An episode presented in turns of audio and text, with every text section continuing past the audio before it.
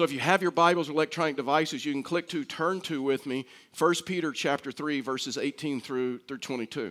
Now listen, when we started this series out and titled this series Great Expectations, that Simon Peter had great expectations uh, for the early church. He has great expectations for us. And, and so we started on this journey together that we were going to walk through the book of 1 Peter, verse by verse, line by line, sometimes word by word. And so if you were keeping track, then all of a sudden you realize that I skipped over a couple of verses. And uh, we were in chapter 4 last weekend, and now all of a sudden we're rolling back to chapter 3, verses 18 through 21. And, and that, that, on my part, just cards on the table, that was intentional. And that was intentional because I'm going to talk to you about this issue of baptism. And talk to you about, and a lot of times this issue of baptism is way more emotional than it is theological, and we're going to talk about that. But I want to talk to you about this issue of baptism. It is a big deal to the local church, and it's a big deal to us. And the reason that I've moved it back to where I've moved it is because next weekend it just so happens that it's baptism weekend. And so I'm going to give you an opportunity that if you haven't been biblically baptized, guess what? That you can put this message in place and follow the Lord in believer's baptism next weekend. Many of you that have been with us for quite some time know about 10 years ago, I had this same burden. And so I felt the Lord led me uh, to do a spontaneous baptism weekend. And I just preached a very simple message on, on, baptism. There's nothing very special about that message. I just opened up God's Word with you.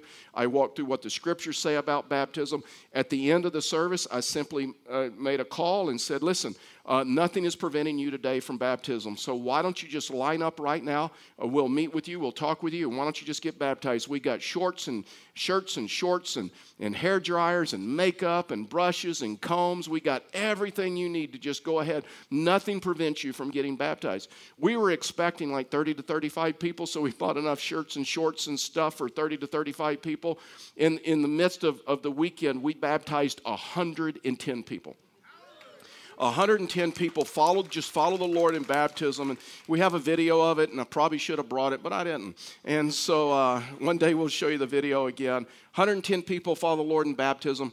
And then uh, in the next two weeks, another 40 people follow the Lord in baptism. We have story after story what happened in their life when they came to that place, just follow the Lord in believers' baptism. Simon Peter is going to talk about this morning, but before we do, I, w- I want to tell you a story.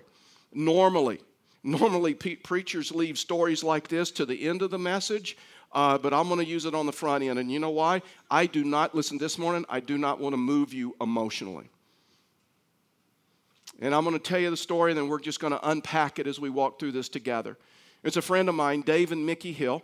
Uh, I have permission to tell the story. He's publicly told this story. Uh, they were in our church in Houston, Texas, and, and David was a friend of mine. I came to Christ, and then he helped mentor me.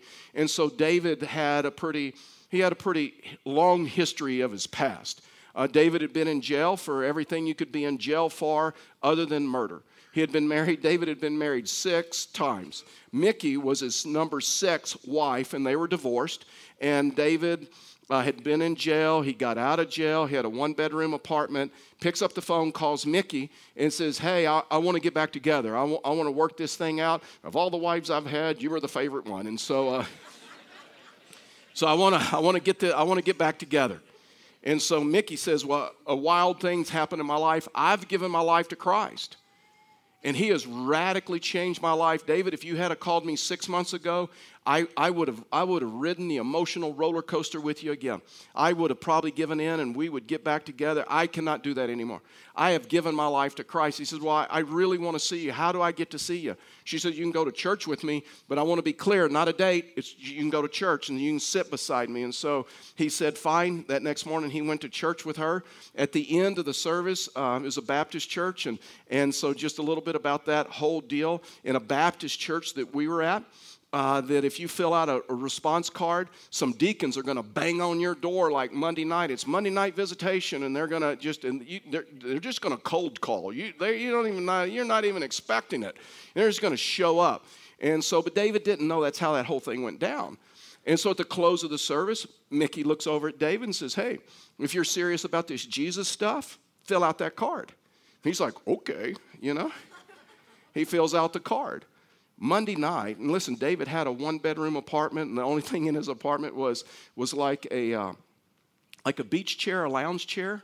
and a cooler for his refreshments. And, uh, and no TV, nothing. That's all that was in his apartment. He's just trying to put his life back together.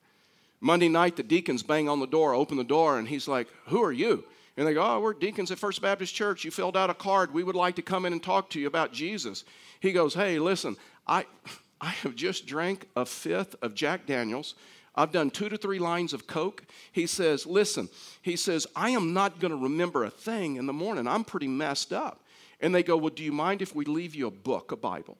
He says, You can leave me whatever. So he takes that Bible, gets back in his lounge chair, puts the Bible on top of the cooler. He wakes up the next morning and no TV, nothing to do. And so he, he, uh, he grabs the Bible, and, and he didn't know it was like 66 books and you kind of read anywhere. Uh, he thought it was like a normal book, so you just start reading at the first. So David, David starts reading at the first, in Genesis, and he starts reading all the way through. He gets to the place, crazy story. He gets to the place where Adam starts naming the animals. And something happened in that moment, and he gave his life to Christ right there. You know why? Because David says, you know what? If someone could name an animal 2,000 years ago and we still call him by that name, God must have been in it. he says, and I could tell Adam got kind of, you know, lazy and tired at the end, you know, dog and cat and, you know, no complicated names there. And so he gives his life to Christ. And he calls Mickey and tells Mickey about it. He goes to church with her next week. And she turns to him and says, Hey, listen, let me tell you, David, anybody can say they got Jesus in their heart. Anybody can claim to be a Christian. But if you're serious about this, you'll follow him in obedience to all of his commands.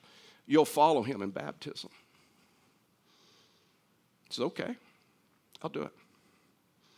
And David started lining his life up in obedience to everything in the scriptures, and he, he turned his entire life together t- around. They, they got remarried. They're still married today, and I mean, uh, they're serving together in a local church, and, and, and it was just like this thing happened. Listen, let me tell you something. There's something about this issue of baptism. Listen, salvation comes by faith alone. But there's something about following the Lord. There's this mystery of baptism. We have story after story when people have drawn a line in the sand and says, guess what? I, am just going to be obedience to the scriptures and all of the scriptures and just follow him regardless. Whatever the Bible says, I'm just going to do. And we have found that people have walked in greater obedience when they've taken that step. So this morning, listen, let me tell you something. You may, have, you may have been baptized as a child. You may have been sprinkled as a child. You may have been sprinkled as, a, as, a, as, as, a, as an adult or a teenager. You may have never been baptized in your life. You may have never, listen, you may have never heard a sermon on baptism and you've never even uh, heard a talk on this issue. You, listen, you may have never even considered this issue of baptism. All I'm asking for you this morning, that you to be open to the scriptures. You'd be open to what the scriptures, did you just say, you know what? I'll just be open to what God has for me today. And however He leads me, however He guides me, I will follow Him in obedience to Him. See, what, what the scripture tells us is, is this is that the moment we meet Christ, there's an inward baptism. He baptizes us into the body of Christ. That's salvation. That's understanding the gospel. We'll walk through that. And then this outward baptism is a public confession of our faith. It's where we go public. This was huge in the local church. This was huge in the early church. See, Simon Peter was pushing these people to understand this issue of baptism.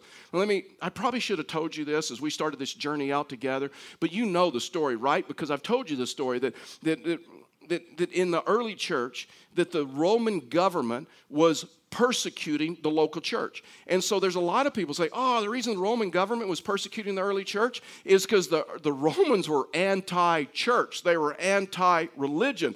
And so that's the reason they're persecuting this church. That's not the reason the Roman government was persecuting the early church. The Roman government, they were pro church, they were pro religion. I mean, they felt the more gods, the better. I mean, we don't care, just the more gods, the better. We're into this whole God thing, uh, we're pro religion. But here's here's what happened these Jesus followers, the way, when they came into life and started following Christ, the reason the Roman government got upset is not because they were pro religion. They got upset because these Jesus followers were messing up the status quo.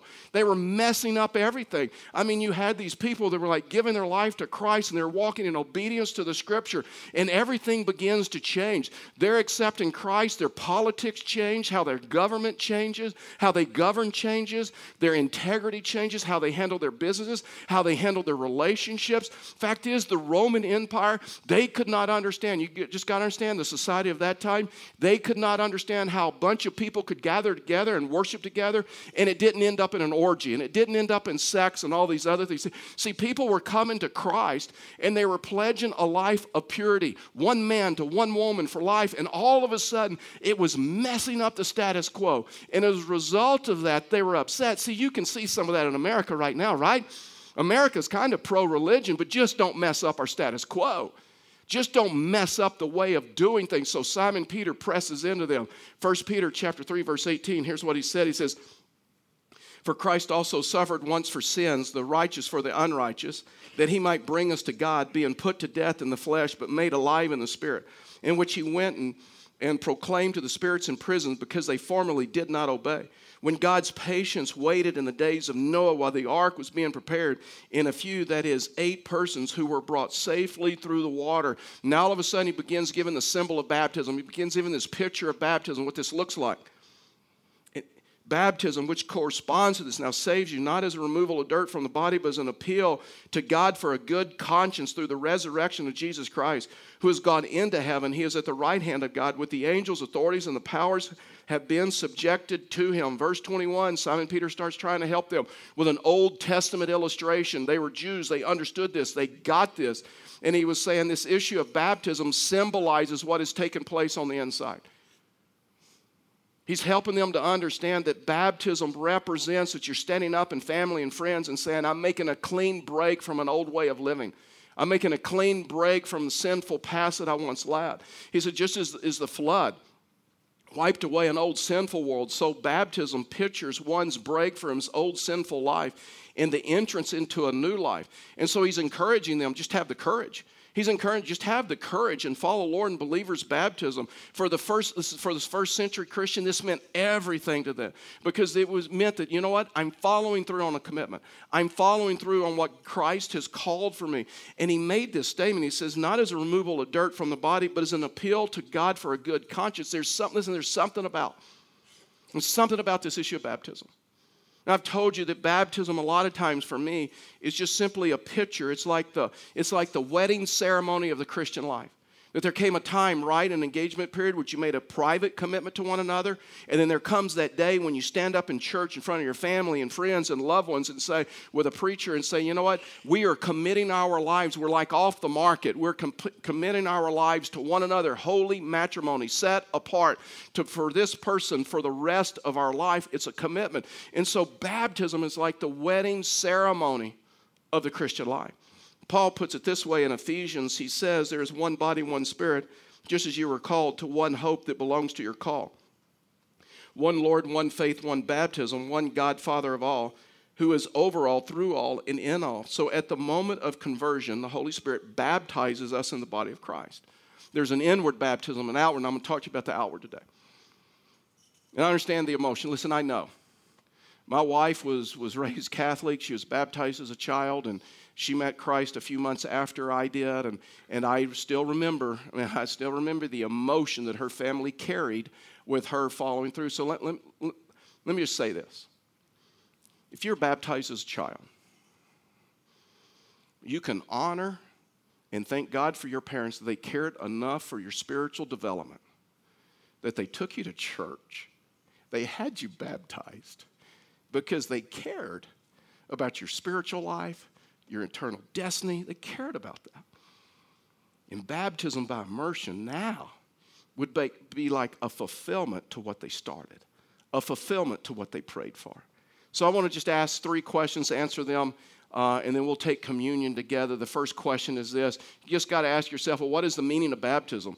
I mean, just biblically, what, what is the meaning of baptism? You can go all the way back to Simon Peter's first sermon there in Acts chapter 2 uh, when he begins. It's a gospel message, and it's a famous message at Pentecost, and a lot of people responded. And actually, it was like, it was like a five point sermon that Simon Peter preached. And, and uh, and, and so the first point, let me just give you the five points just real quickly. And the first point was this he just helped them understand that Jesus Christ was a historic per, a person. That didn't take a lot of explanation because he had been crucified 40 days prior to this.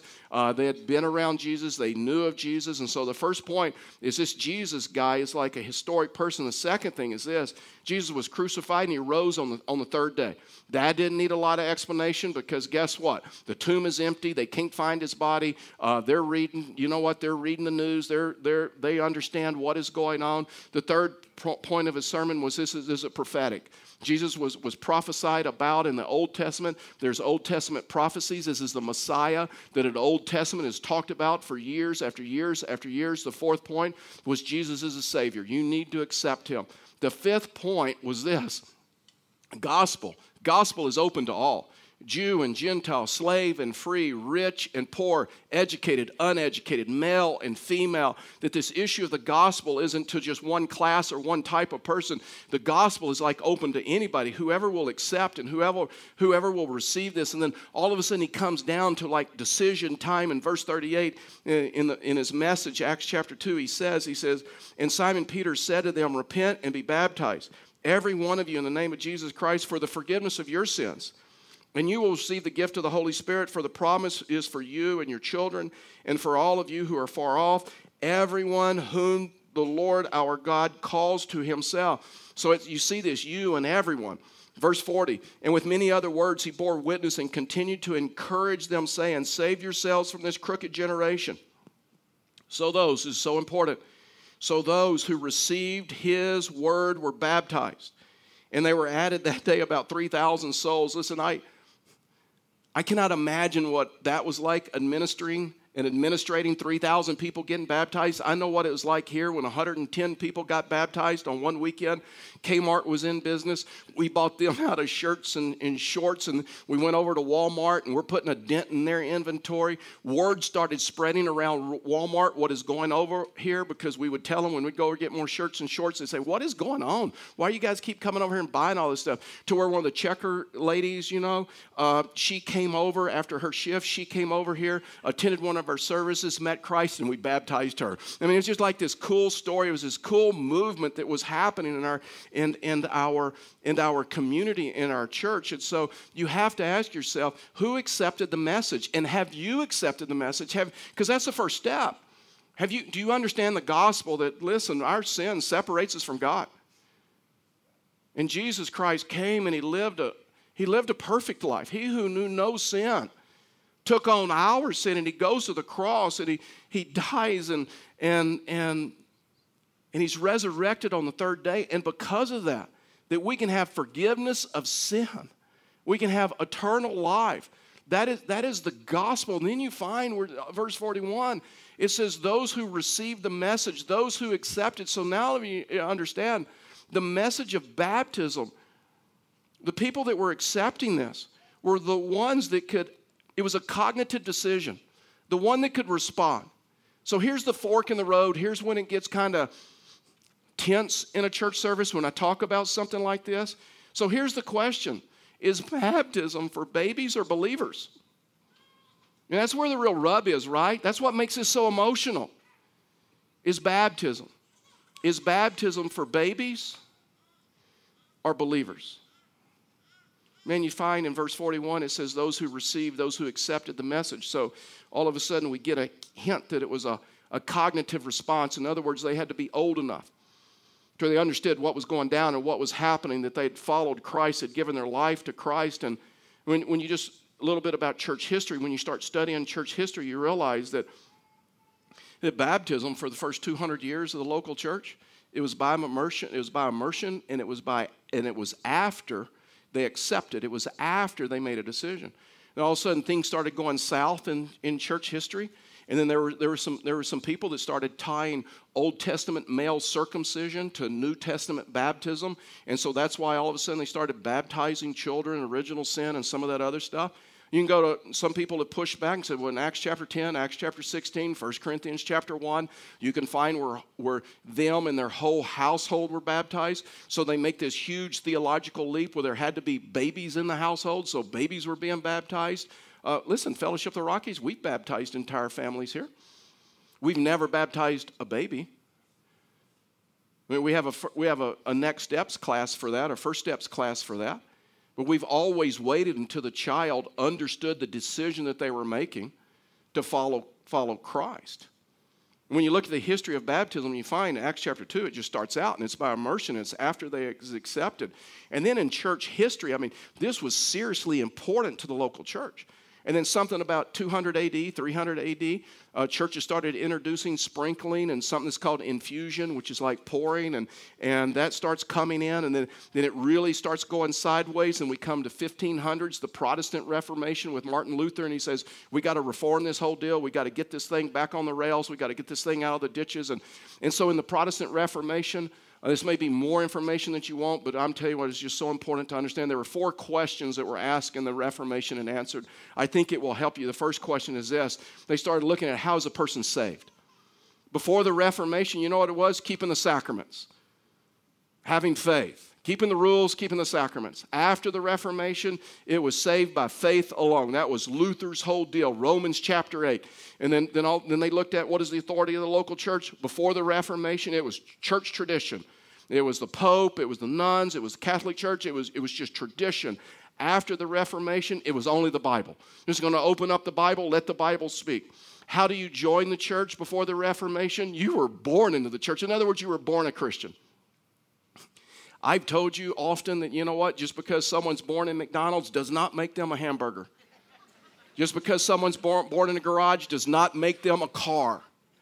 You're not born a Christian. You're not you're just not born. And so before the Reformation, you were born a Christian. After the Reformation, you put your faith in Christ, and it's no longer a social political machine. The last question they looked at, and I think it's really important, is this is what is the Christian life? Before the Reformation, it was keeping the sacraments, it was keeping the rules, it was keeping the regulations. That's why a lot of you in that system, you may have felt a lot of guilt. You may have felt a lot of guilt. It was rules, rules, rules. It was sacraments. In other words, the only way you were a Christian by taking a sacrament, by doing something. And so you worried if you missed communion, you didn't take communion. Uh, you worried that if, if I've done enough good things that outweigh the bad things, and you never had assurance of salvation. And then the crazy thing is, after the Reformation, it was like this holy living. It was like walking with Jesus where people understood listen, let me tell you something. If you don't know this, God is crazy about you. Man, God is so crazy about you that He sent His one and only Son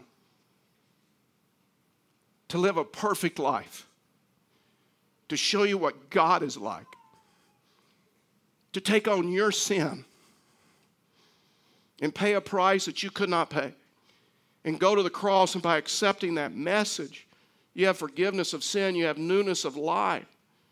In the middle of this Protestant Reformation, there's like this hero of mine. You may have never heard his name. His name is Ulrich Zwingli. He was a, a priest in Switzerland, and and whole thing Luther was doing his whole deal. Zwingli starts says, you know what? I'm not going to preach messages that are sent, sent to me by the by the home office. I'm just going to start preaching verse by verse through Matthew. And God started doing something in Zwingli's life. Zwingli had two men in his church, Felix Manz and, and Conrad Grebel. They started reading the Bible for themselves. They go through the New Testament and they have this, they have this epiphany, they have this moment. They're like, what? We cannot find a place in Scripture where babies are being baptized. We cannot find one example. And so they said, you know what? Let's go baptize each other. They go out to the river and they baptize. Conrad baptizes Felix. Felix baptizes Conrad. Word gets back to the church in the home office. People are upset. They, the church people, I know it's hard to believe, church people take Felix and Conrad out to the river. They tie their hands behind their back and said, You guys love baptism so much, we'll immerse you. They throw them in the river while they're singing a hymn, Into your hands I commit my spirit. They kill them for baptism, for being obedient to the scriptures. Man, it led into this huge period of just wars over this issue. The second question that we got to understand well, what is the meaning of baptism? What, is, what does it mean? I mean, what are we doing? What does it mean? Remember, Simon Peter said it's just it's symbolic. It's symbolic of what took place in your heart, but I'm telling you, sometimes we miss the mystery in that. There is something happens in the midst of baptism that we cannot explain. And I have watched it over and over and over where people have dealt with this issue for years in their life.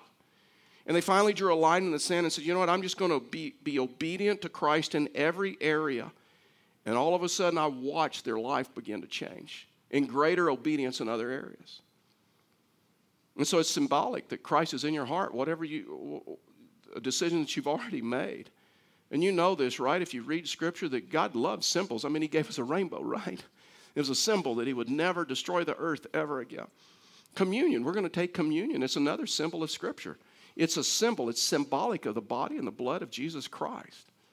Just as, just as baptism may be the wedding ceremony of the Christian life, communion is the wedding anniversary of the Christian life. Tells us twice to remember something. We remember back to when we met him, we remember back to when we were baptized. And whenever a person in the New Testament was baptized, it was, it was because they had already accepted the message of the Lord. They, they accepted and were baptized. They accepted and they were baptized. They were accepted and they baptized. Oftentimes in the scriptures, Jesus would tell people when they made a faith decision, he'd, he'd ask them to, to exercise your faith. He'd ask them to walk in faith. He'd ask them to do something. Go to the pool of Siloam and, and wash yourself. Stretch out your hand. Take up your mat and just go home. Go show yourself to the, the priest he would ask them to take a step of faith, and then in that step of faith, he'd begin to bless them as they went about their way. Communion communicates just humility and obedience to the scripture. Paul said this, Romans chapter 6, verse 1, where we get this whole picture of what's taken place. Paul says, What shall we say then? Are we to continue in sin that grace may abound? By no means. How can we who died to sin still live in it? Do you not know that all of us have been baptized in Christ Jesus? We're baptized into his death. Here's the picture. We were buried, therefore, with him in baptism into death, in order that just as Christ raised, was raised from the dead by the glory of the Father, we too may walk in newness of life. Baptism is a symbolic of what has taken place the death, burial, and the resurrection of Jesus Christ. That's why the only way you can do that is by immersion. That's the picture of baptism, right? The death, the burial, the resurrection of Jesus Christ into newness of life. When, if you go to Israel and you look at all the local churches of their time, they had a baptistry a little bit different than ours. It was one way in, one way out because it communicated to them you are walking into a newness of life. You're walking into a different life. You're not going to go out the same way you came in. You're going to be changed. And that's the picture of coming into a relationship with Jesus Christ. It is symbolic of what Christ did on a cross and and we have accepted that message. And that's why, verse 38, Acts chapter 2, when Simon Peter said this, and Peter said to them, Repent and be baptized, every one of you in the name of Jesus Christ for the forgiveness of your sins, and you will receive the gift of the Holy Spirit. It's just really important to understand that. You guys want to put that up, Acts chapter 2, verse 38 on the screen? Thank you.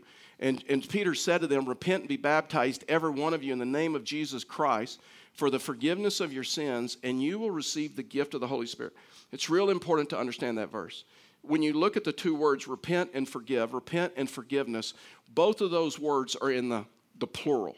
Baptism, baptizes in the singular, which means this repent and forgiveness are one event, and baptism is a separate event.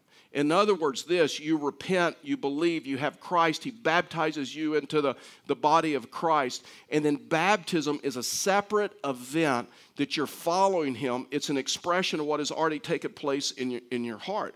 And the picture of immersion is this it's the death, burial, and resurrection of Jesus. Fact, fact is, the early church, it's so cool.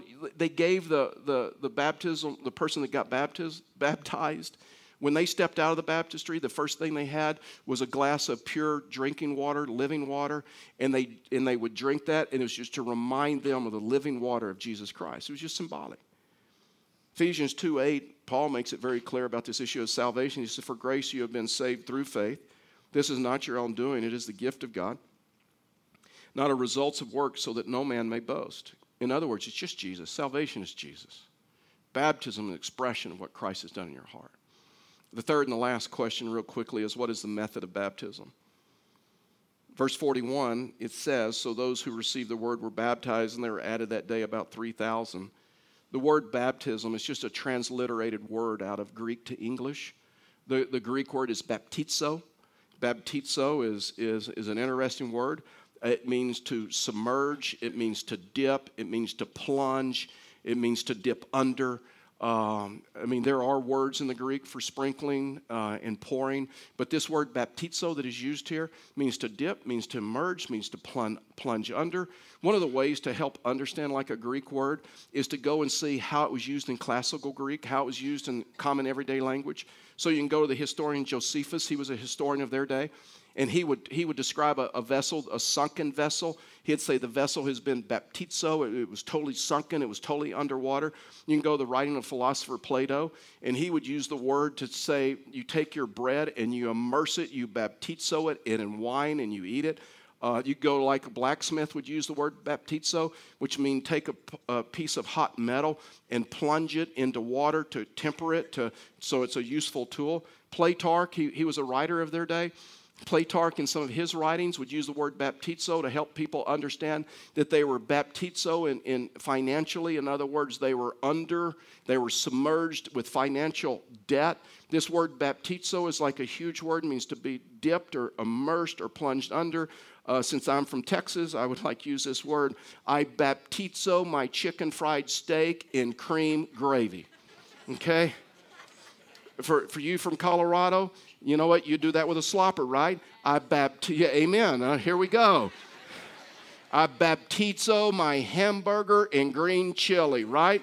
Or my burrito or whatever. Baptizo means to just immerse, it means to dip under to where you no longer see it any longer. And then all of a sudden you start walking, walking this word out in Scripture. And it says, Jesus, right, right? He's our example because we're Jesus followers. Is that when Jesus came up out of water, indicates immersion. The Ethiopian eunuch, and we'll close with that verse, the Ethiopian eunuch says he came up out of water with Philip. Let, let me give you some quotes. This, this is so enlightening. Some founders of some pretty prominent denominations, and I'll, I'll give you the denominations. Uh, Martin Luther, founder of Lutherans, is what he said I would have those who are to be baptized to be entirely immersed as the word imports and the mystery signifies. John Calvin, Presbyterian. The word baptize signifies to immerse. It is certain that immersion was the practice of the ancient church, and so should be ours. John Wesley, Methodist, buried with him, alludes to baptism by, uh, baptizing by immersion according to the custom of the first church. Some people will push back and say, you know what? It is not the method, it's the heart. That's where the rub is. You translate that into the other areas of your life. It's not, it's not the method, it's just the heart. You'll find yourself not being obedient in other areas. It's taking your life and lining your life up and say, God, I'm going to be obedient to you in every area of my life. And just see what you're going to do. Man, here at Fellowship of the Rockies, we've baptized people all the way from the age of six to late into their 90s. This isn't an age issue, this is an obedience issue. It's an obedience issue. Philip had led the Ethiopian eunuch to, to Christ, and here's what he said Acts chapter 8, verse 35. He says, Then Philip opened his mouth, and beginning with this scripture, he told him the good news about Jesus. As they were going along the road, they came to some water, and the eunuch said, See, here is water. Huge question for you. What prevents me from being baptized? What's stopping you? If you have not been biblically baptized. And he commanded the chariot to stop, and they both went down into water. Philip, Philip and the eunuch, and he baptized him.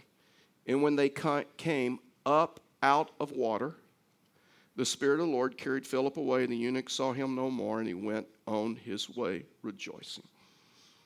Question for you If you have not been biblically baptized, what prevents you? What is stopping you? See, that's why it's so important this morning to talk about this issue of baptism and then take communion.